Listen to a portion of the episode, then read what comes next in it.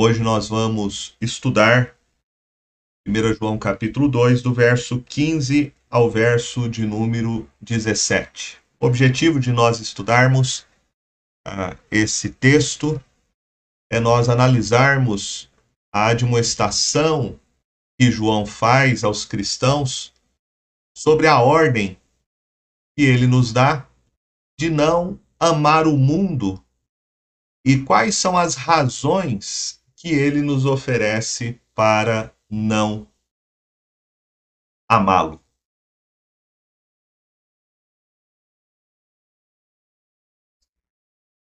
O apóstolo João,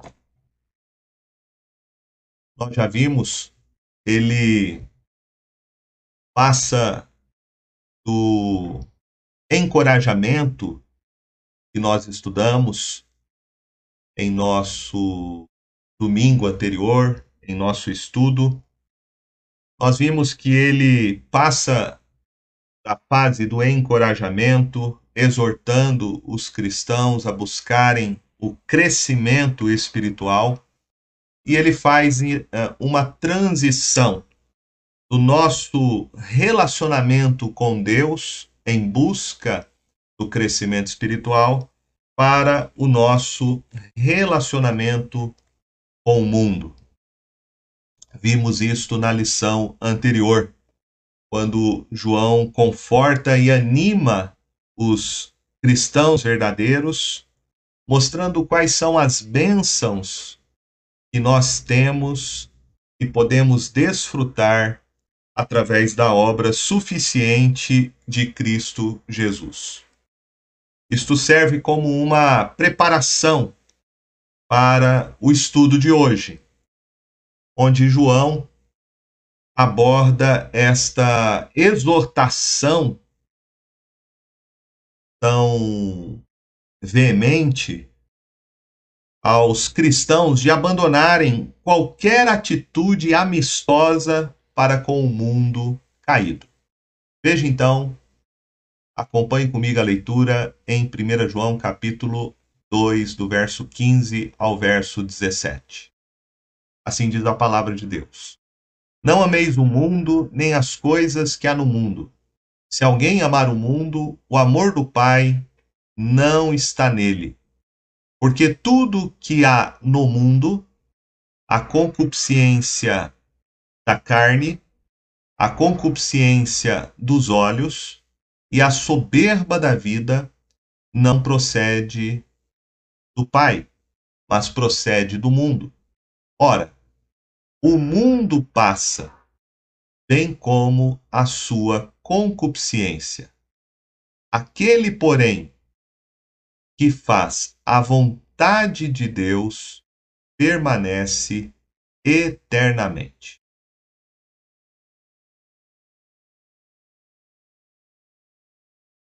Veja comigo que João, após ele fazer uma descrição nos versos anteriores que já estudamos, após ele descrever como é a vida do cristão, fazer uma descrição da igreja, ele passa a fazer agora uma descrição do mundo e as instruções sobre a atitude da igreja em relação ao mundo.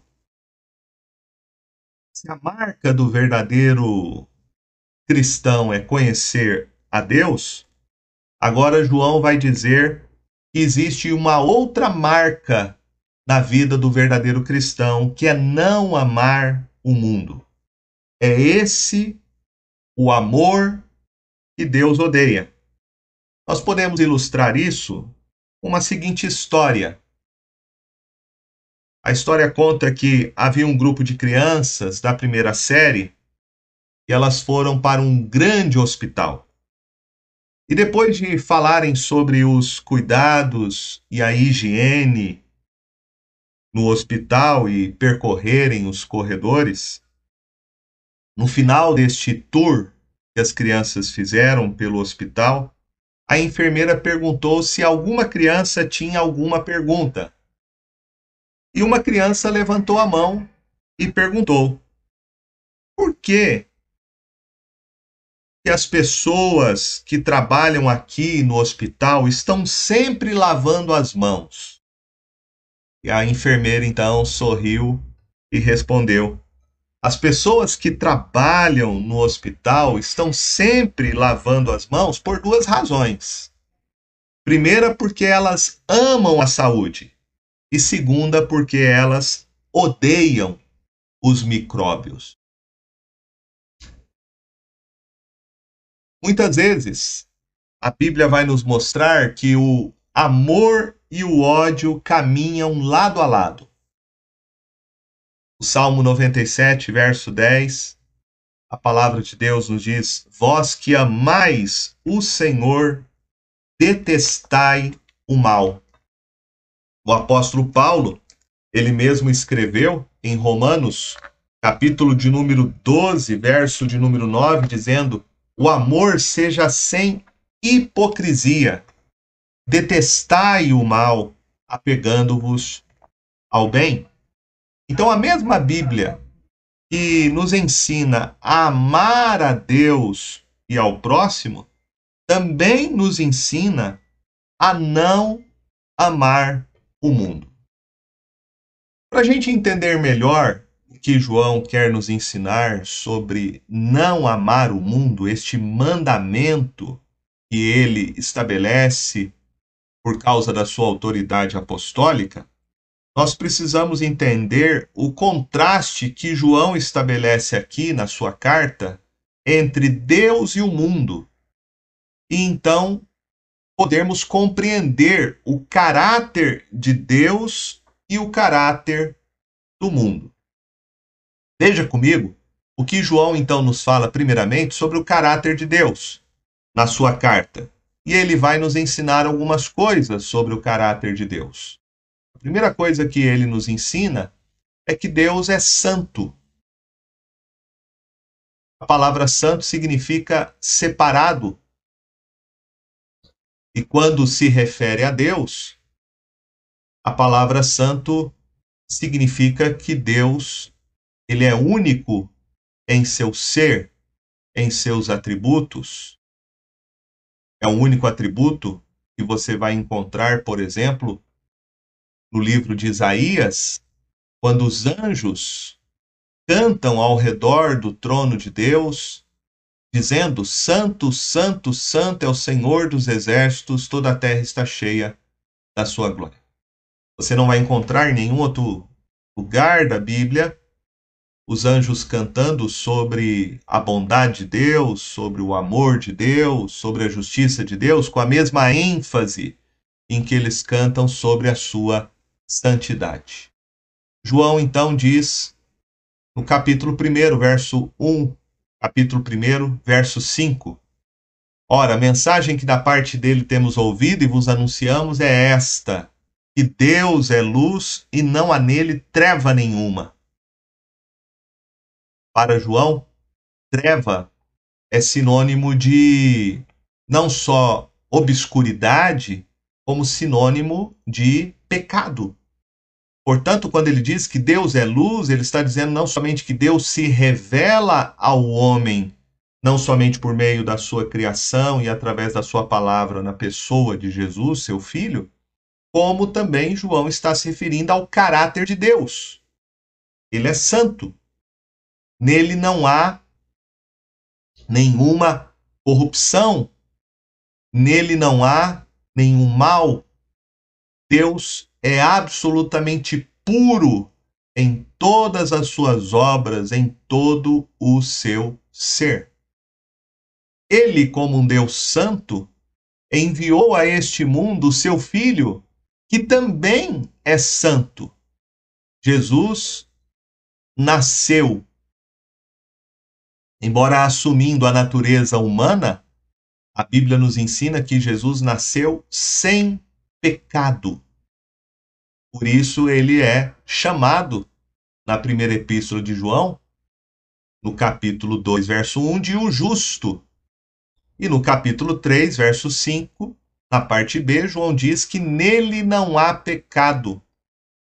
João quer mostrar que Jesus sendo o Deus que se fez carne, não sofrendo sobre a sua humanidade as corrupções que o pecado trouxe à natureza humana, ele é o único justo que veio exatamente para morrer na cruz pelos nossos pecados e o único que tem poder para tirar os nossos pecados, como ele diz no capítulo 3, no verso 5. Então veja comigo que esse Deus que é santo em seu ser, em suas obras, ele enviou o seu filho a este mundo que é santo, e então aqueles que são alvos da graça deste Deus e são alcançados por ele ao compreenderem a obra da salvação realizada por Jesus, também passam a viver uma vida de santidade. Por isso que João vai dizer no capítulo 3, verso de número 9, que todo aquele que é nascido de Deus não vive na prática de pecado, pois o que permanece nele é a divina semente. Ora, esse não pode viver pecando, porque é nascido de Deus. Nós já tratamos disso, e quando chegarmos nesse texto, vamos examinar melhor que João quer nos ensinar sobre isso. Mas já vimos que não significa, João não está ensinando na sua carta, que o cristão não peca. Mas o que ele está mostrando é que a marca distintiva na vida de um cristão é ele lutar contra a sua natureza pecaminosa. Quando João diz que o cristão ah, não peca, ele está dizendo que o cristão não vive na prática do pecado ou não pode viver pecando. A marca de um cristão é lutar contra as inclinações pecaminosas do seu coração. E quando ele peca, ele se arrepende dos seus pecados e os confessa, crendo que Jesus deu a sua vida por ele e que o sangue de Cristo lhe purifica e lhe perdoa de todos os seus pecados. Então, se Deus é santo, se Cristo Jesus é o justo, e se os cristãos são aqueles que foram libertos, não só da culpa do pecado, mas do poder do pecado sobre as suas vidas, então isso significa que o cristão ele não pertence mais a esse sistema corrupto e caído no qual o mundo está sujeito. Por isso, João faz esse contraste sobre o mundo e Deus em sua em sua carta. Veja comigo que a expressão que João usa para se referir ao mundo, ela não diz respeito ao mundo criado, e nem diz respeito às pessoas deste mundo. A palavra mundo na Bíblia, ela vai ter basicamente três significados diferentes. A palavra mundo pode significar o universo criado, a palavra mundo pode significar a humanidade e a palavra mundo pode significar o sistema corrompido pelo pecado que é inimigo de Deus. É esse o terceiro sentido que João aqui está usando para se referir à palavra mundo. Veja que o apóstolo Paulo, quando se refere ao mundo, na sua primeira carta a Timóteo, no capítulo 4, verso 4 a 5, ele diz que tudo que Deus criou é bom e recebido com ações de graças, nada é recusável, porque pela palavra de Deus e pela oração é santificado. Então, tudo que Deus criou é bom, né? se referindo ao texto de Gênesis, quando Deus criou, ah, fez a sua obra, trazendo tudo à existência pelo poder da sua palavra, durante seis dias e no sétimo descansando, e Deus vai dizer sobre cada coisa criada em cada dia, ele olha, ele avalia e diz: Isto é bom. Isso é muito importante dentro da carta de João, porque nós temos visto que João, além de escrever esta carta para fortalecer a fé dos cristãos, ele está também combatendo o falso ensino que havia naqueles dias, chamado de gnosticismo. O gnosticismo ensinava que a matéria em si mesma era má. E exatamente esta ideia, que era uma ideia filosófica, influenciada pelo pensamento grego, se tornou uma ideia que influenciou várias ideias pagãs. E o resultado disso é, aceitar a sugestão de que o pecado mora no corpo, né? O pecado mora na matéria. Daí surgirem várias práticas, inclusive na história da igreja, como o ascetismo, o celibato, a autoflagelação, que eram vistos como métodos para mortificar o corpo, já que no pensamento gnóstico o corpo em si mesmo é mal. É contra este pensamento que João está combatendo a sua carta. E ele está mostrando que o mundo é inimigo de Deus não por causa da natureza em si do mundo. O mundo foi criado por Deus e o mundo foi criado originalmente, a matéria era boa. Porém, o pecado corrompeu este mundo. O pecado corrompeu este mundo. Então, quando João se refere aqui à palavra mundo, ele está se referindo exatamente aos valores e princípios da humanidade decaída que foram corrompidas pelo pecado e que, portanto, estão em rebelião contra Deus. Veja que ele vai dizer no capítulo 3, verso 1, que o mundo não conhece a Deus, e nem os que são de Deus. Também no capítulo 3, verso 13, ele diz: O mundo odeia o povo de Deus.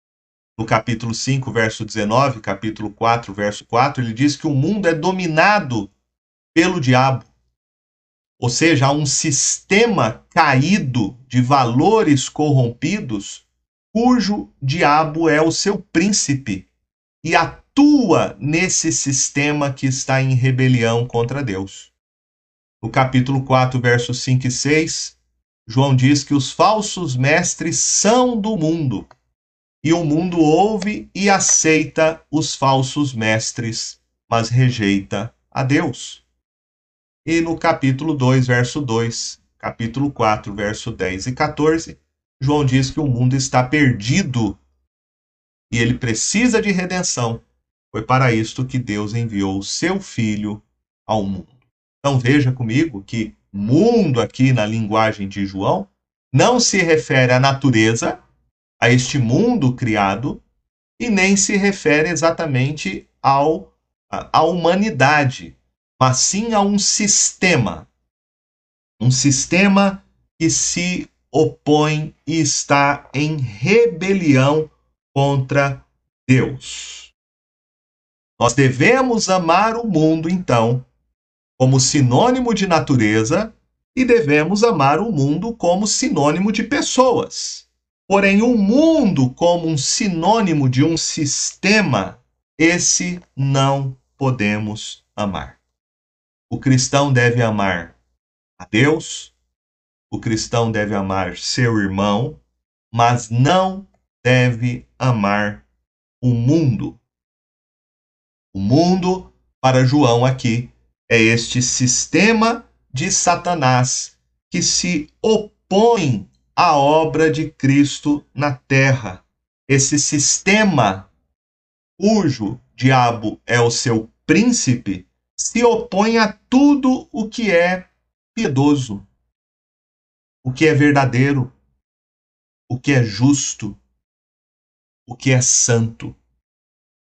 Por isso, João diz, no capítulo 5, verso 19, que o mundo inteiro jaz no maligno. Né? Jesus já havia falado isso, que o diabo é o príncipe deste mundo, e o diabo ele tem uma organização de espíritos maus que trabalham para ele para influenciar um sistema que ele produz em rebelião contra Deus e contra o seu povo.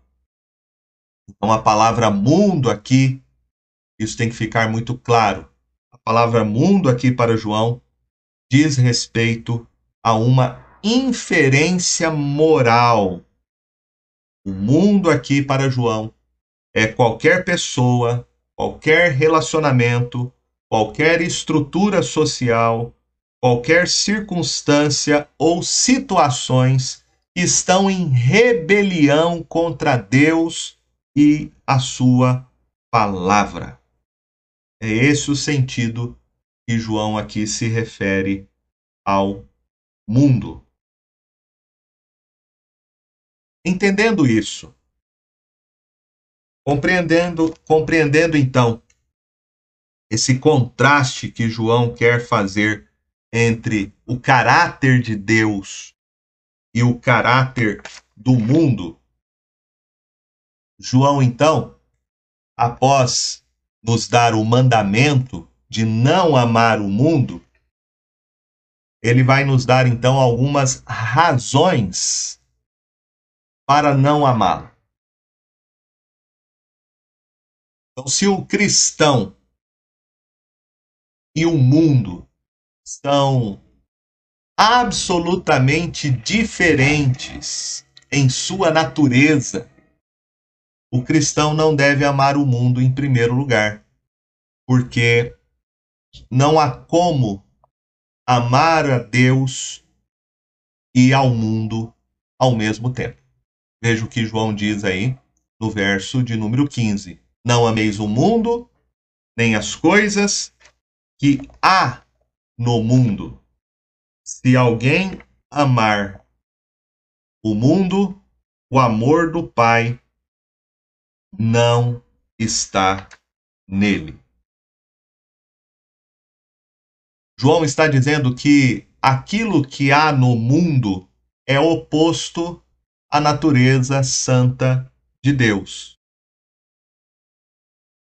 Por isto, o amor do cristão ao mundo é incompatível com o amor de Deus.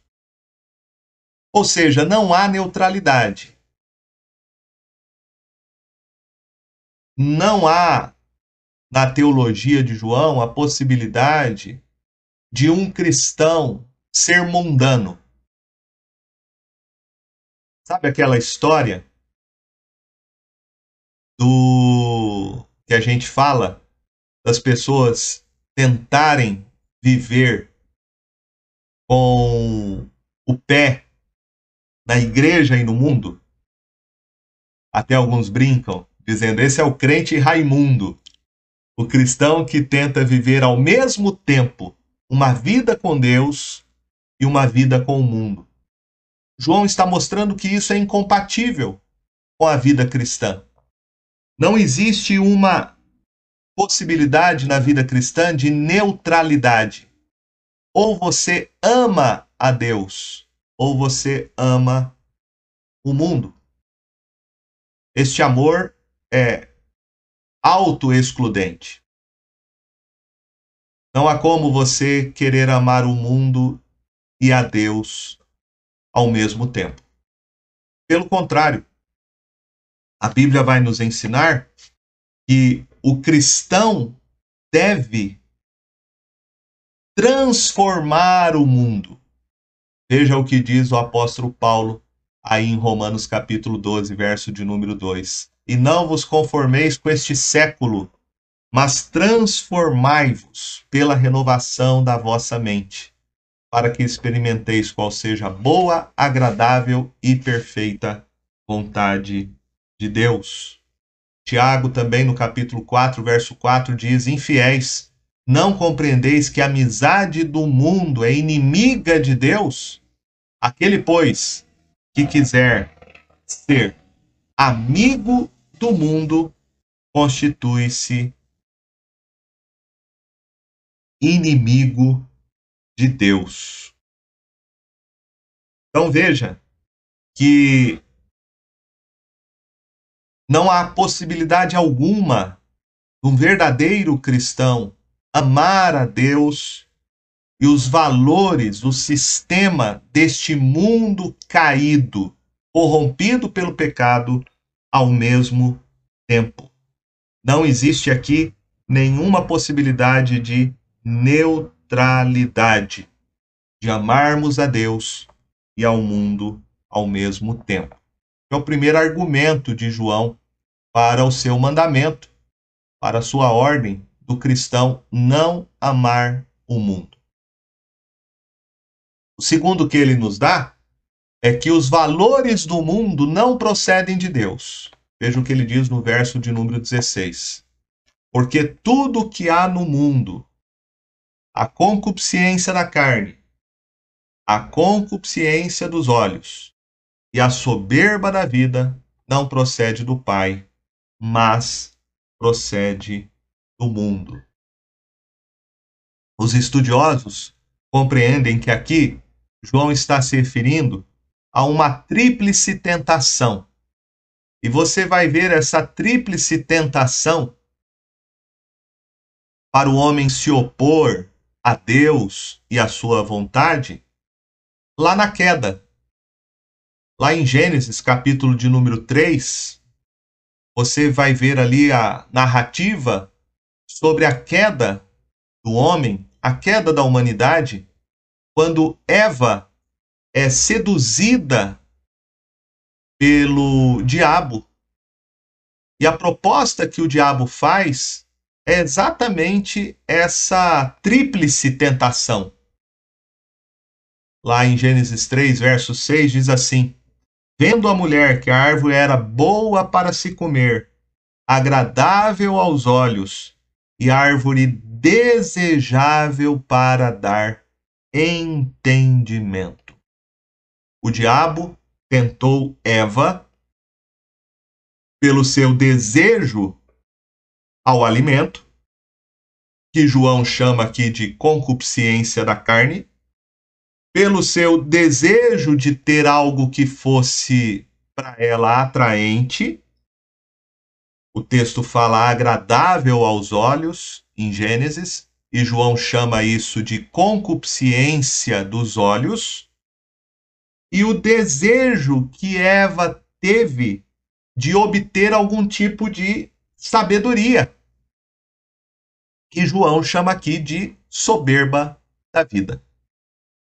Esta mesma tentação que Eva caiu e com a queda dela e de Adão caiu toda a humanidade, nós vamos ver o Senhor Jesus também sendo tentado da mesma maneira por Satanás. Quando você lê o texto lá de Lucas, capítulo 4, do verso 1 ao verso 13, que vai também descrever a tentação de Jesus, antes dele começar o seu ministério público, nós percebemos ali que Jesus foi tentado também com essa tríplice tentação.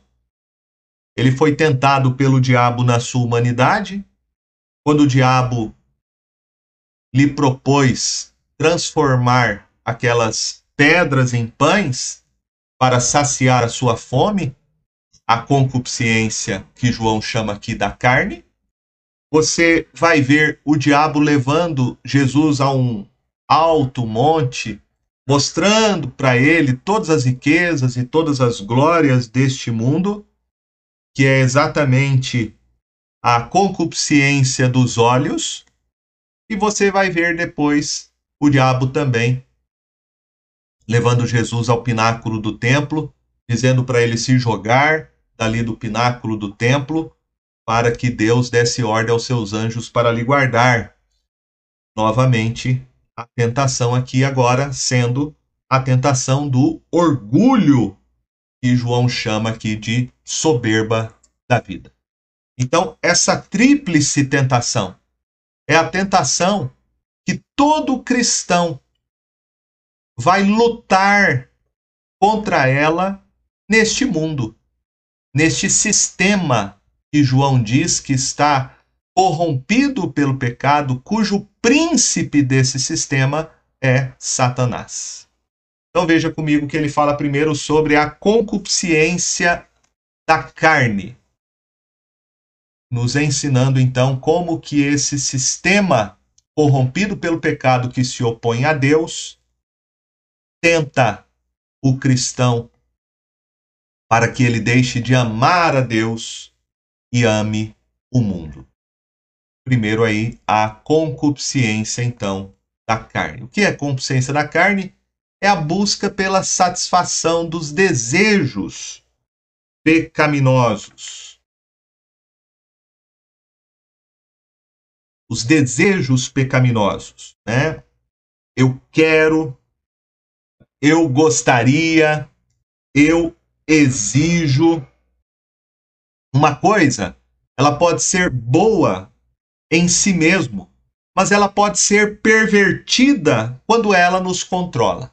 E é isso que João aqui está se referindo. A concupiscência da carne diz respeito a essa gratificação dos desejos físicos que são ilícitos, né? precisamos deixar isso muito claro também, de que há desejos que são legítimos. Por exemplo, comer não é algo mal, mas a glutonaria é. Beber também não é algo mal, mas a bebedice é. O sexo também não é algo mal, mas a imoralidade é. O sono também não é algo mal, mas a preguiça é. Veja que o apóstolo Paulo fala sobre essas obras da carne, que são esses desejos ilícitos, né? por uma busca de uma gratificação pessoal e imediata.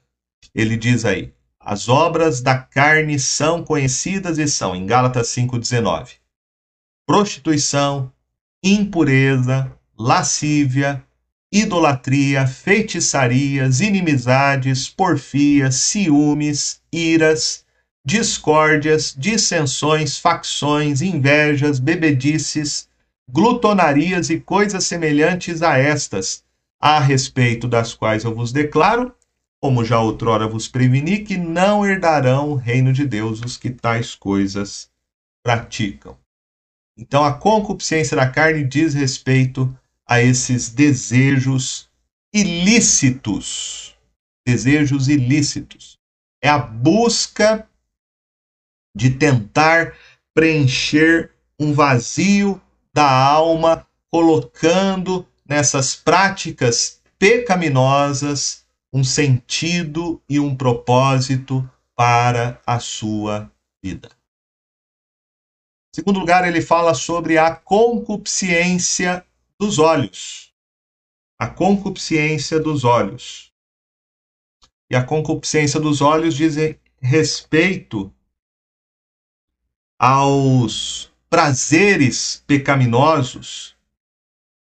São prazeres que envolvem aqui aquilo que nós vemos e percebemos. Né? Os prazeres que envolvem a nossa mente e emoções.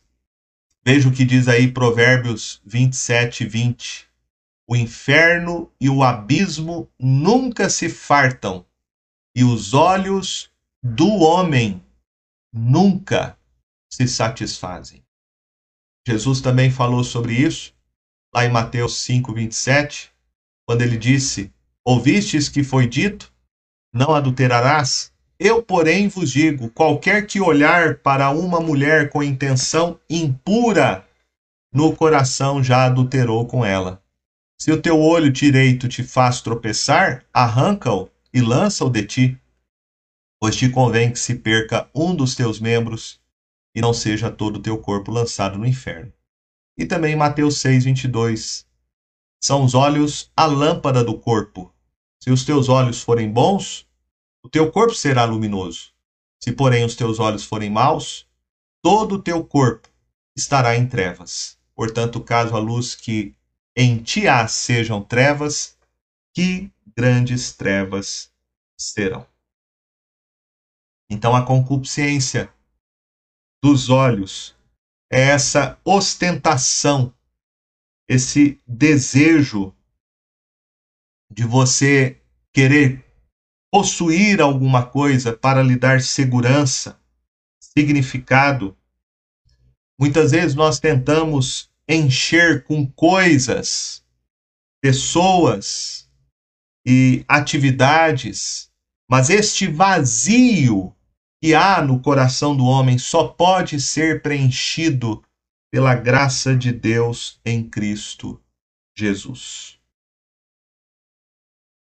Lembremos que Eva caiu exatamente porque ela viu o fruto proibido. Ló também viu as campinas do Jordão e ele foi armando a sua tenda até chegar em Sodoma. Siquém viu Diná e a seduziu. A mulher de Potifar viu José e tentou deitar-se com ele. Acã viu aquela capa babilônica e acabou arruinando todo o povo de Israel. Davi viu Betseba e adulterou com ela e a espada não se apartou da sua casa. Então, cuidado com seus olhos. Cuidado com seus olhos. Cuidado com aquilo que você está buscando para a sua vida. Cuidado com as suas emoções e com a sua mente. Em terceiro lugar, João fala sobre a soberba da vida. A soberba da vida. E a soberba da vida significa esta confiança que o homem deposita em si mesmo. A confiança vazia nos bens materiais.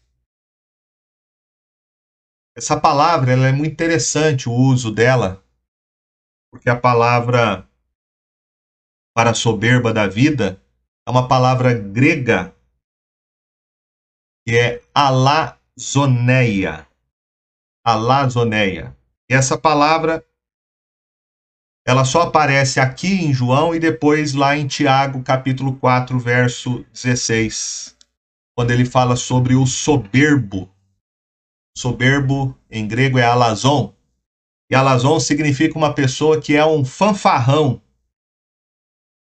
Na antiguidade, essa palavra era usada para descrever os charlatães, aquelas pessoas que faziam propaganda de produtos falsos. Então, um, um soberbo é uma pessoa que vive uma ilusão. Ela tenta ser, ela tenta impressionar os outros, quando na verdade ela não é nada daquilo que ela diz ser. Uh, Lloyd John vai dizer que a soberba é como um narcótico, é um falso moderador do humor que estimula uma autoimagem, é um sedativo que anestesia uma aceitação honesta do nosso verdadeiro eu. Então, a soberba produz esta alucinação ilusória em nós mesmos. Veja o que diz a palavra de Deus sobre a soberba. Salmo de número 10, verso 3 diz: Pois o perverso se gloria da cobiça da sua alma, o avarento maldiz o Senhor e blasfema contra ele. Jeremias 9, 23.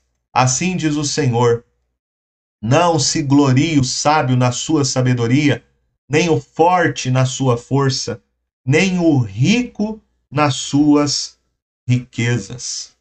Tiago 3, verso 5 diz: Assim também a língua, pequeno órgão, se gaba de grandes coisas. Vede como uma fagulha põe em brasas tão grande selva. Tiago 4,16 Agora, entretanto, vos jactais das vossas arrogantes pretensões. Toda jactância semelhante a essa é maligna. E Jesus, contando uma parábola de um homem soberbo, esse homem soberbo disse à sua alma, em Lucas 12, 19: Tens em depósito muitos bens para muitos anos, descansa, come, bebe, regala-te. Mas Deus disse: Louco, esta noite pedirão a tua alma, e o que tens preparado, para quem será?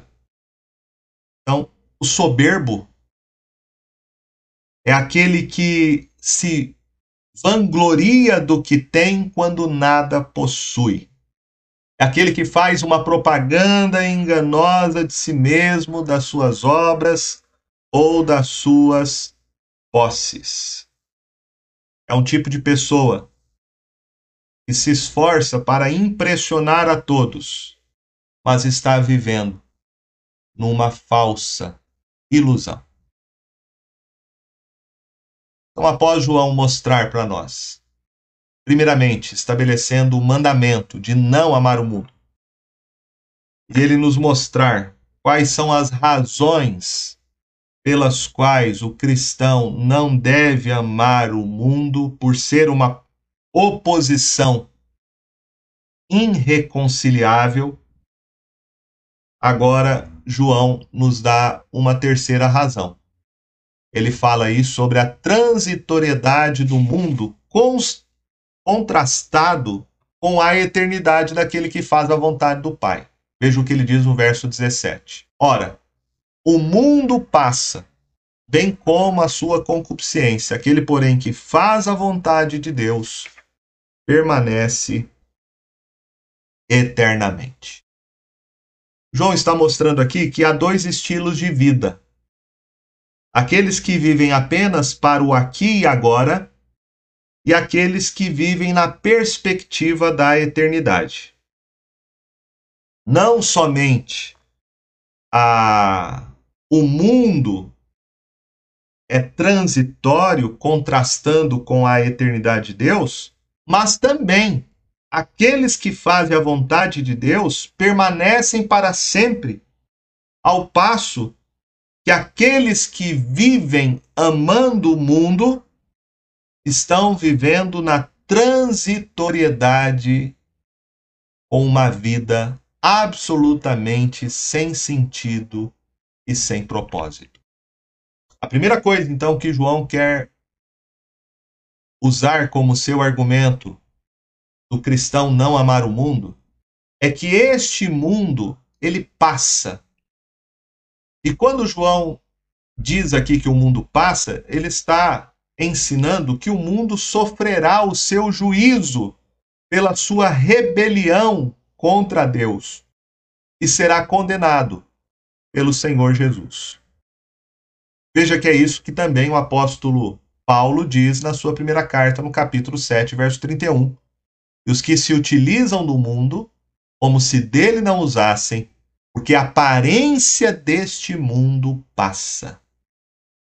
Segunda Pedro também, capítulo 3, verso 10 diz: Virá entretanto como ladrão o dia do Senhor, no qual os céus passarão como estrepitoso estrondo, e os elementos se desfarão abrasados.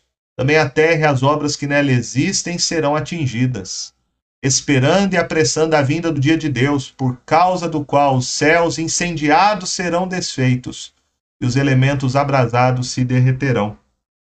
Nós, porém, segundo a sua promessa, esperamos novos céus e nova terra, nos quais habita o mundo. Quando João então diz aqui que o mundo vai passar, ele não está falando de uma aniquilação. Ele está falando sim que este mundo sofrerá um juízo de Deus. Um juízo de Deus. E o juízo de Deus implica em que Deus vai purificar este mundo que hoje está contaminado pelo pecado contaminado pela corrupção que o pecado trouxe a todo este mundo. Então, João não está ensinando aqui de maneira alguma, como alguns defendem, uma espécie de aniquilação. Mas João está falando exatamente dessa transitoriedade deste mundo e desse sistema que foi corrompido pelo pecado, que será que será objeto do juízo de Deus na volta de Jesus e será purificado e renovado, sendo restaurado a ser como originalmente foi criado por Deus. Jesus também disse em Marcos 9:43: Se a tua mão te faz tropeçar, corta, pois é melhor entrares na man... entrares maneta na vida do que tendo as duas mãos ires para o inferno, para o fogo inextinguível, onde não lhes morre o verme nem o fogo se apaga. E Apocalipse 20:15, se alguém não foi achado inscrito no livro da vida, esse foi lançado para dentro do lago de fogo. Então, em nenhum momento a Bíblia fala de aniquilação. Há muitos que defendem né, essa ideia de que o inferno seria aniquilação, ou seja, o inferno seria deixar de existir. Em nenhum momento a Bíblia fala sobre isso. A Bíblia fala que este mundo não será aniquilado, mas ele será transformado. E a Bíblia também fala dos ímpios. Eles também não serão aniquilados quando eles morrem, mas eles serão destinados a um lugar de punição e castigo. Né? O Senhor Jesus deixa isso muito claro nesse texto de Marcos 9, 43. E Apocalipse também fala sobre isso. Então, este é o primeiro ponto de João. O mundo passará. Por isso, não ame o mundo. Esse sistema que foi corrompido pelo pecado. A segunda coisa que João, segundo argumento que ele usa, é que o cristão que confia na palavra do Senhor não deve ter nenhum medo do juízo que virá sobre o mundo, porque ele diz: aquele, porém, que faz a vontade de Deus, permanece eternamente. Permanece eternamente. Então, o cristão ele sabe que ele é um estrangeiro neste mundo, como disse o Senhor Jesus. E nós estamos neste mundo, mas não somos deste mundo. Isso significa que o cristão ele almeja, ele anseia um mundo que ainda será restaurado quando da volta do Senhor Jesus em novos céus e nova terra. João diz que o cristão, ele faz a vontade de Deus e por isso ele não é transitório como o mundo, mas ele permanece eternamente. Aqui João está é, repetindo o que Jesus disse em João 6,40, quando ele disse: De fato, a vontade de meu Pai é que todo homem que vir o Filho e nele crer tenha a vida eterna, e eu ressuscitarei no último dia. Paulo também, repetindo essa mesma ideia, em 1 Tessalonicenses 5,9 diz: Porque Deus não nos destinou para a ira, mas para alcançar a salvação mediante nosso Senhor Jesus Cristo. Mateus 7,21 diz: Nem todo que me diz Senhor, Senhor entrará no reino dos céus, mas aquele que faz a vontade de meu Pai que está nos céus. E João e próprio João disse no capítulo 11 do seu evangelho, verso 25: Disse-lhe Jesus: Eu sou a ressurreição e a vida. Quem crê em mim, ainda que morra, viverá. E todo que vive crê em mim não morrerá eternamente. Então, João quer mostrar que o cristão não tem que ter nenhuma razão para ter medo do juízo de Deus que virá sobre este mundo caído. Porque o cristão desfruta de uma segurança que é dada por Cristo Jesus Cristo Jesus concede-nos a certeza e a segurança da vida eterna. Portanto, enquanto este mundo caído, esse sistema que está em rebelião contra Deus, cujo príncipe desse sistema é o diabo, o cristão tem Cristo Jesus como seu Senhor. E ele sabe que este mundo passará, Por isso ele faz a vontade de Deus. Ele faz a vontade de Deus. Ele crê que Cristo é o seu Senhor e Salvador e ele busca andar nos caminhos dele como seu discípulo, amando a ele acima de todas as coisas, amando mais do que a sua própria vida. Quero então terminar o nosso estudo nesta manhã fazendo essas aplicações para nós. João aqui apresenta para nós então mais um teste. Amar o mundo significa, como ele nos ensinou, ter uma vida caracterizada pela busca do prazer e do imediatismo. Na prática, João está ensinando que é uma tentativa enganosa de preencher o vazio do coração. É assim que muitas pessoas vivem. Aqueles que ainda não conheceram a graça de Deus em Cristo Jesus, que ainda não desfrutam da salvação que Jesus realizou por nós. Segundo lugar, João está nos ensinando que não amar o mundo é o chamado de Cristo Jesus para os seus discípulos. O cristão foi chamado por Cristo para não amar o mundo. Jesus disse isso em Lucas 9, 23. Se alguém quer vir após mim, a si mesmo se negue. Dia a dia tome a sua cruz e siga-me. Pois quem quiser salvar a sua vida, perdê-la-á. Quem perder a vida por minha causa, esse a salvará. E aproveita ao homem ganhar o mundo inteiro, se vier a perder-se ou a causar dano a si mesmo. E em terceiro lugar, podemos avaliar a nossa vida espiritual através do mandamento: não ameis o mundo. João explica afirmando que o amor do Pai não está nele, significa simplesmente ele não ama o Pai. Não há então neutralidade entre o amor do mundo e o amor a Deus. João está repetindo aquele ensino de Jesus que está em Mateus 6:24.